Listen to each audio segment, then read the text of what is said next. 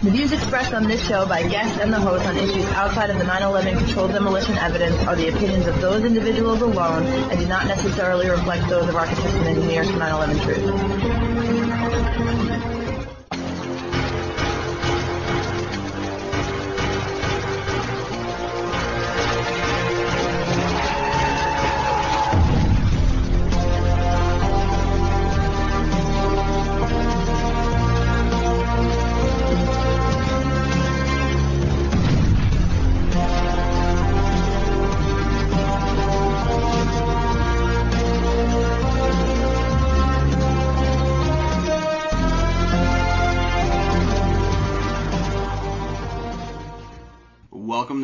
To 9/11 Freefall. I'm the host Andy Steele. Today we're joined by Adam Syed. He is a longtime 9/11 Truth activist, pretty well known in the movement. He's also a skilled musician and music teacher.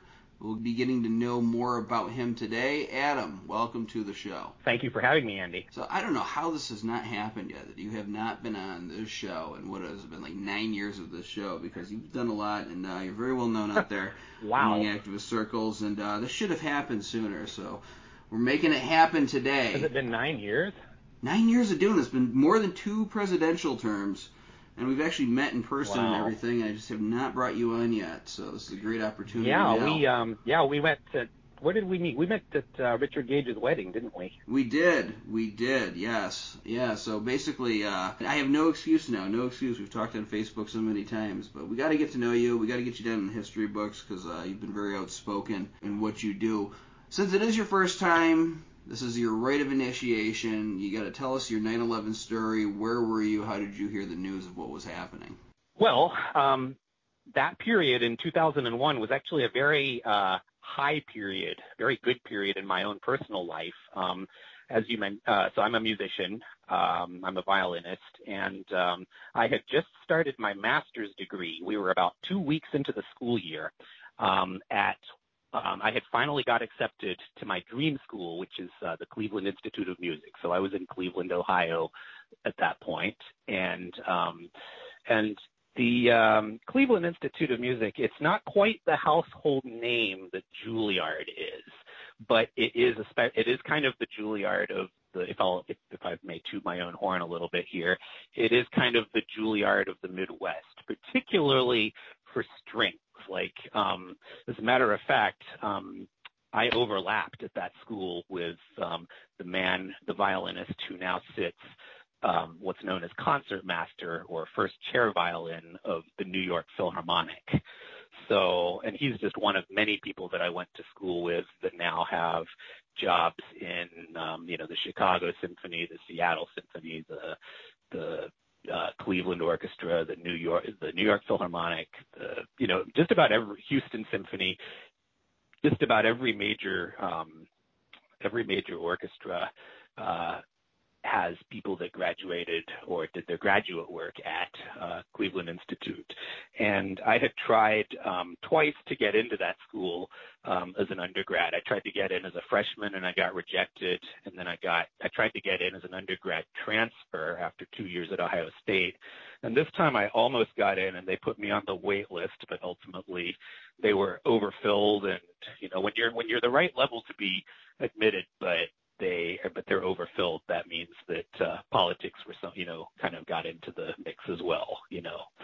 Uh but anyway so i'm kind of rambling here but um i finally got into that school um for my master's degree and so i was um i was really at a very high point in my life. And we were about two weeks into the school year and on the day it's on the evening of 9 10 this is a long story which i won't get into but um, on the evening of 9:10, um, my car got towed from my own parking lot. Um, and I didn't have any classes on 9/11 until 4:15 in the afternoon when I had orchestra rehearsal. So I slept in, and then I figured that at my leisure I would take the bus to the impound lot and get my car. I had a radio alarm that went off right at nine o'clock, and a couple of men were talking about a plane crashing into the World Trade Center, and they were mocking the apparent idiocy of the pilot. You know, like, how could he not see that building coming? Um, at any rate, I turned the alarm off, went back to sleep, and later I was waiting for the bus, uh, and it seemed to take forever. And when I mentioned it to someone, she said, "Well, they're they're slow. They're probably slow getting out of downtown, evacuating everybody from downtown because of what's going on in the country." And I said, "What is going on?" And she goes, "Oh, you don't know?" And I said, "Well, uh, I did hear something on the radio about um, a plane crashing into the World Trade Center, and then I, I went back to sleep. And then another person said, "Oh, dude, it's it's leveled. It's completely gone." Um, and I should also mention, speaking of the day of 9/11 itself, um, like a lot of people, I was glued to the television, and I'm one of those people who, you know, does remember um, WTC7 right from day one. I, I very vividly do remember being tuned in and seeing that third building come, coming down. But in my mind-numbed shock, passively accepted that it must have simply been weakened and fell down. Um, so yeah, that's that's my story of the day of 9/11 itself. Yeah, same thing happened to me. I watched it as it happened, and I told my roommate they must have brought down the building to control the fire or something. None of that makes any sense to anybody that looks at that statement logically, but I think a lot of us turned our brains off on that day. What made you begin to question how the towers fell? Um, well, I would say that what made me question um, 9/11 in general, um, you know, there's the two kind of acronyms, LIHOP and MIHOP, let it happen on purpose and made it happen on purpose. Um, I would say that I started suspecting that it was allowed to happen on purpose by the end of 2002. There was a famous quote by Bush at the time where he said about Osama bin Laden, he was like, "Oh, I don't really know where he is, and to be honest with you, I don't really spend much time thinking about him." Um, I thought that that was it was very suspicious that you would make such a statement while at the same time drumming up the the beat of war for uh, Iraq and put, putting the uh, spotlight on Saddam Hussein that all struck me as rather suspicious. And so I and and I did notice, of course, the uh, right when 9/11 happened, I noticed the 91% approval rating. Uh, you know, when a scientific poll was taken two days later on 9/13. Um, but at the time, I thought when I saw that 91% approval rating, I thought to myself, is it possible that they did this themselves? And then I, in the next in the next second, I dismissed that as exactly the way David Ray Griffin uh, reacted at first was to say, uh, I don't think even the Bush administration could be that wicked and that evil. Um, but then I did, like I said, by about a year later, I suspected that they allowed it to happen on purpose. Um, when it became really clear that they were shifting the reasons for going into Iraq and the lack, and then when we had the lack of uh, weapons of mass destruction, um, which I might also like to add, I think the whole business about no weapons of mass destruction might have even perhaps been, um, if I look in hindsight, might have even been perhaps scripted in order to seize upon the quote unquote incompetence cover. You know, like you've often, I've often heard people deny uh, the evidence for 9/11 being an inside job because they'll say, well, if they were smart enough to orchestrate all of this, then why couldn't they just plant some weapons of mass destruction in Iraq? And um, back in 2004, um, you know, Michael Moore released his film Fahrenheit 9/11, and there were a lot of, you know, he really did quite a lot of dot connecting there, and um, even though it overtly promoted the incompetence theory, it was I felt like it was easy to read between the lines and realize that um, the Bush administration must have like wanted this to happen and allowed it. Um, but it was 2005. Um, like Fahrenheit 9/11 was 04, and then 2005 was when I finally became a made it happen on purpose, a MIHOP truther, and a few things converged there. Um, I was browsing Barnes and Noble or Borders books, I can't remember which one, and I stumbled upon David Ray Griffin's book, The New Pearl Harbor. Um, that uh, was, I think, the first time I started reading about evidence of explosives and uh, reports of explosions at the Trade Center. Uh, so I read that, and then a few months later, he came out with um, a book called The 9/11 Commission Report: Omissions and Distortions, and I learned about how the commission report didn't mention Building 7, and I learned about how the Family Steering Committee said that seven, 70% of its questions had been unanswered. Uh, so that all, and then I saw David Ray Griffin's Madison, Wisconsin lecture of, I think, May or June of 2005, where he talked about a lot of this evidence, including the insider trading, the put options. Um, I can't remember if I think he probably mentioned the war games, but I remember I remember at that same time learning about the war games um, in an online clip I saw from uh, Michael Ruppert. What really fired me up uh, at the time was Dave Von Kleist's film 9/11 in Plain Sight. Um, I thought he made uh, an extremely convincing, I thought, solid case for uh, the lack of a jetliner crash at the Pentagon, as well as the controlled demolitions of the towers. I was never totally convinced by his pod and flash theory, but um, I also figured that this was one of those films whereby if even 10% of it was accurate, the official 9/11 story was in trouble, and I could see that a lot more than 10 10% of it was was accurate. Um, so yeah, by by the middle of 2005, um, I was you know full blown truther, and I was fired up, and I you know, and it was my mission to try to you know try to inform other people of, of this stuff because it was clear that there was a, a complete blackout from the mainstream media. Yeah, the media helped me wake me up too, not uh, by informing me of it, but the, by the way that they tried to cover up this entire issue and go after anybody that spoke up about it. It made me think that there's some there there.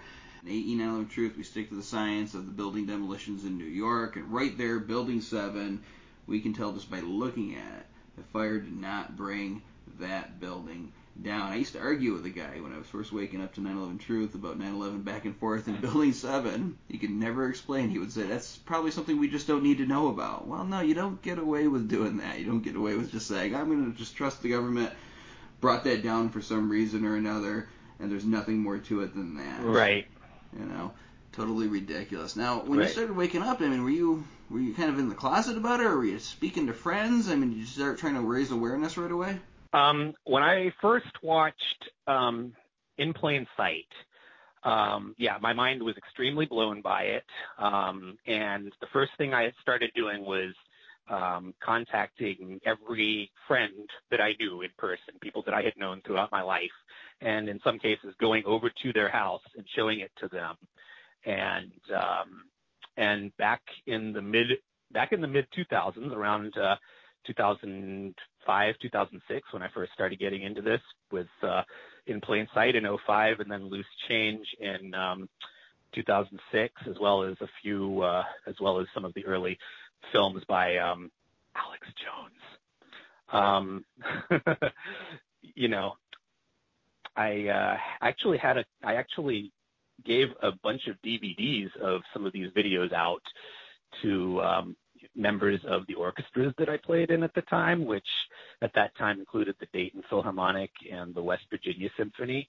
Um, as a matter of fact, I uh, actually had uh, small little screenings of um, some of these uh, some of these films um, when the orchestra would uh, get together for like a hotel-based event, you know, where like um, where the orchestra members stay in the hotel overnight um, I would I would show the stuff to them, and several of them several of them were pretty convinced. But my experience over the years is that there are a lot of people out there who um, will see this stuff and they'll be convinced by it and they'll say, "Yep, I agree with you. 9/11 was an inside job or a false flag or whatever." They'll say, "Yep, I agree with you. Those buildings were clearly blown up." Um, but they don't become fired up to become activists um, the way the way we were. They're like, "Yep, thanks for thanks for enlightening me. Okay, back to my regular life." Yeah, I know. Suddenly, people become these wise old men on the mountain as if they lived a thousand years. Like, oh, the world will never do anything about that. It'll just pass in the sand. Like, right. Well, I mean, the world's that's, done things that's, in that's the past. Kind of the, that's kind of some of the pushback I've gotten you know, from some people that are, you know, either doubt what I'm doing or are agnostic about it, they'll say, well, even if you are right, what can be done about it? I mean, it's one thing that I one thing I recently heard was that hey, you know, it's it's been 20 years. Uh, if if you're correct, I'd say they got away with it. So what could be done about it? And of course, you know, the answer is that um, when I was actually at freshman orientation at Ohio State University, and we were in a large auditorium, one of the deans was speaking to us, was talking about the purpose of what is higher education supposed to be about. And of course, a lot of people are going into it so they can get a good job and live the, you know, have a nice salary and live the American dream. But this dean said to us that the purpose of higher education should be about pursuing truth, no matter what, where it leads. And I never forgot that. He said that the higher purpose of higher education was to pursue truth. And so that means that that means pursuing truth for the sake of truth.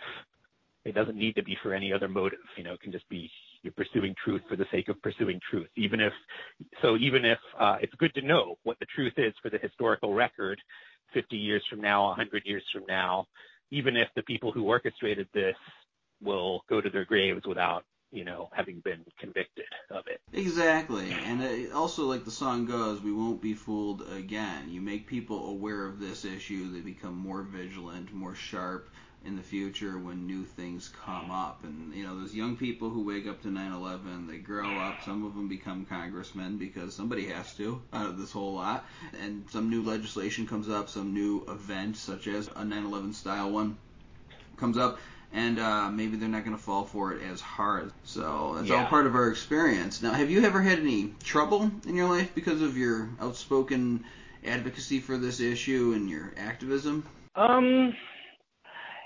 Well, I've not extreme trouble. I mean, I, I think that um, I think that with my mom and dad, I think that there has been a certain degree of strain on it. Um, on the relationship. But I think that my dad has, uh, I think that my dad slowly over the years came to the conclusion that I'm most likely right about 9/11, but then took the attitude of, well, hey, you know, you're just one person, you can't do anything about it. So why don't you why don't you go back to go back to focusing on building your music career, you know? Um, I've never, I mean, I think that there have been a few people who have silently unfriended me on Facebook over it. Um, I have noticed that every time I post uh, a 9/11 post, you know, to do with the controlled demolitions, you know, AE, credible, serious information, I'll still notice that, like, within a day of that, I'll I'll lose a few friends. I have noticed that. Um, I've never actually had somebody like say, well, if you believe that the U.S. government was involved in 9/11, then I'm, I don't want to be your friend. I'm never speaking to you again.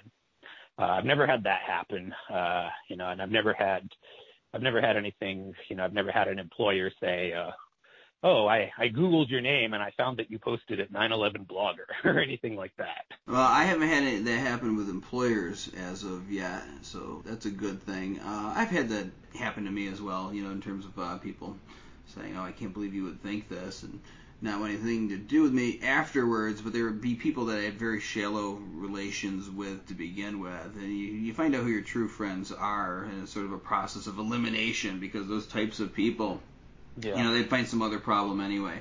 So it's good to just get rid of them. That's the key to success, folks. Is, is just whittling away all the garbage from the the good stuff in your life and getting rid of the people that are toxic and don't really fit into your plan. So, you know, get rid of that and uh, just stick right. with the people who are good. And even, you know, my friends, you know, my personal friends, a lot of them, you know, they, they generally agree with me, but they don't get into it in the sense of being an activist or being passionate about it, but they're supportive of what I do and uh, want to see something happen, even if it's just me who's doing it.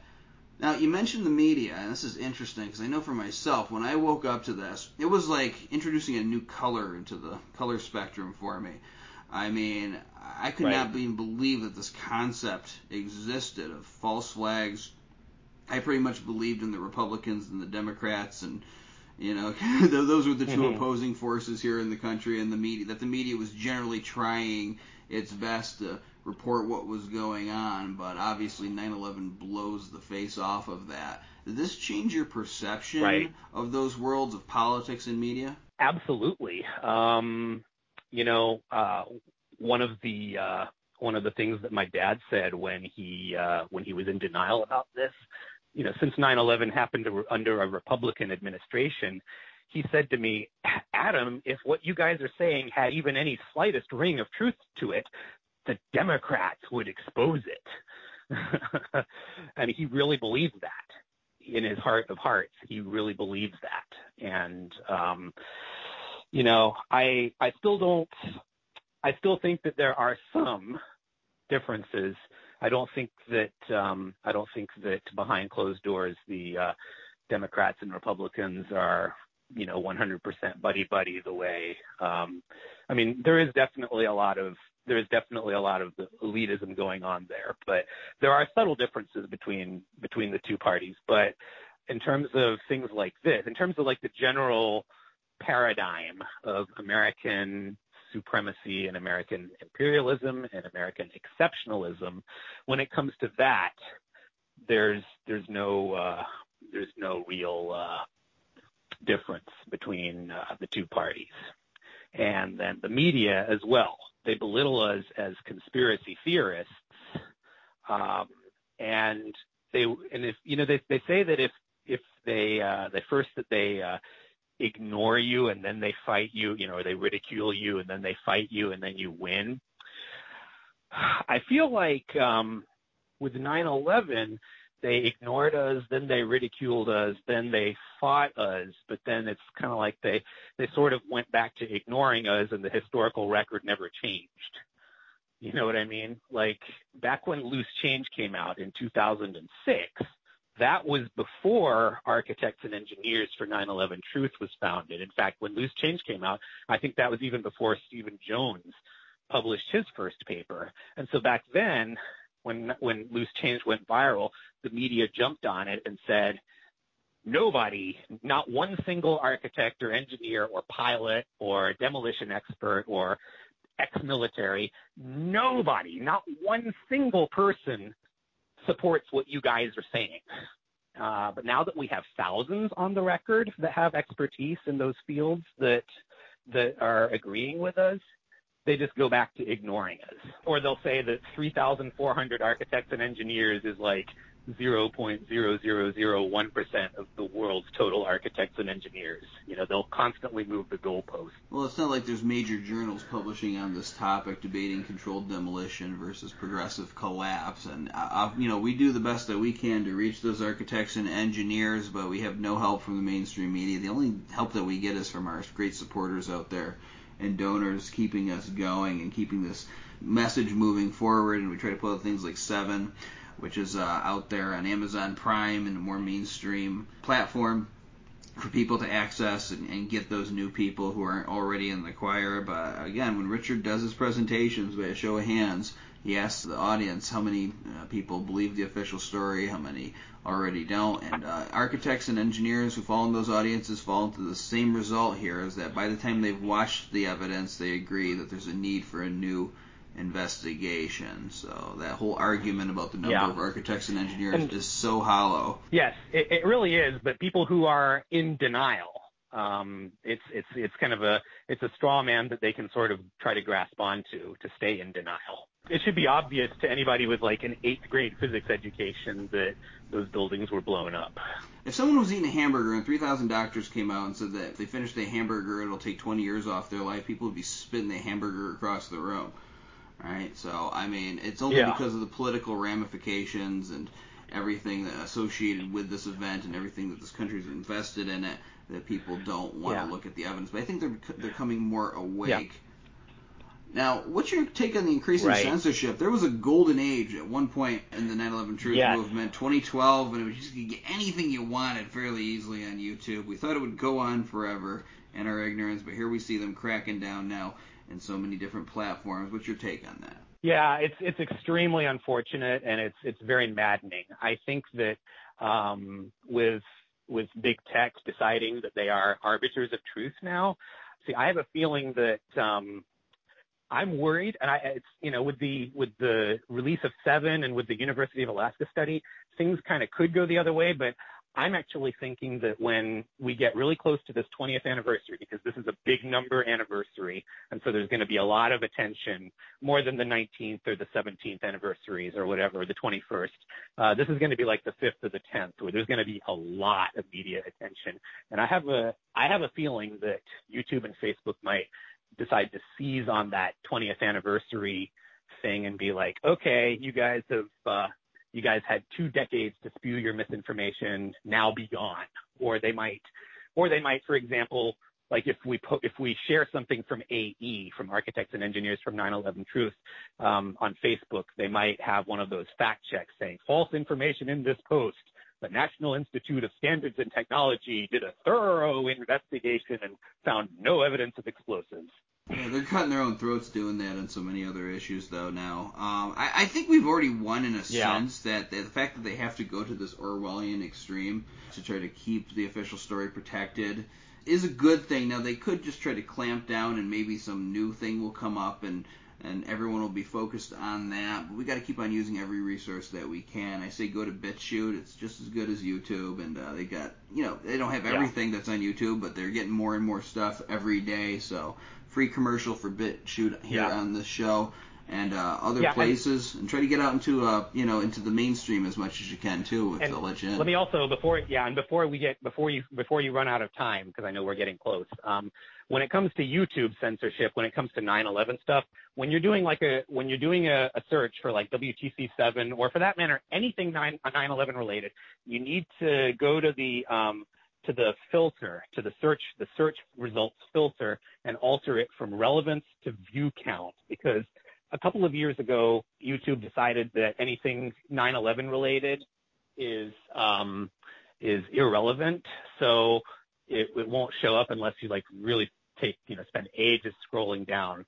So now, if you alter it from relevance to view count, um, do that, and, and you'll be shocked at how wildly different the search results are particularly for something like WTC7 collapse. That is good advice I did not know. So instead of searching for relevance, search for view count. Remember that, folks, and try. I'm going to try it out later on today. Adam Syed, I know you got a, something else to do at this moment, and we're right at the half hour mark anyway. So thank you for all the work that you have done and you continue to do, and thank you for coming on 9/11 Free Fall today.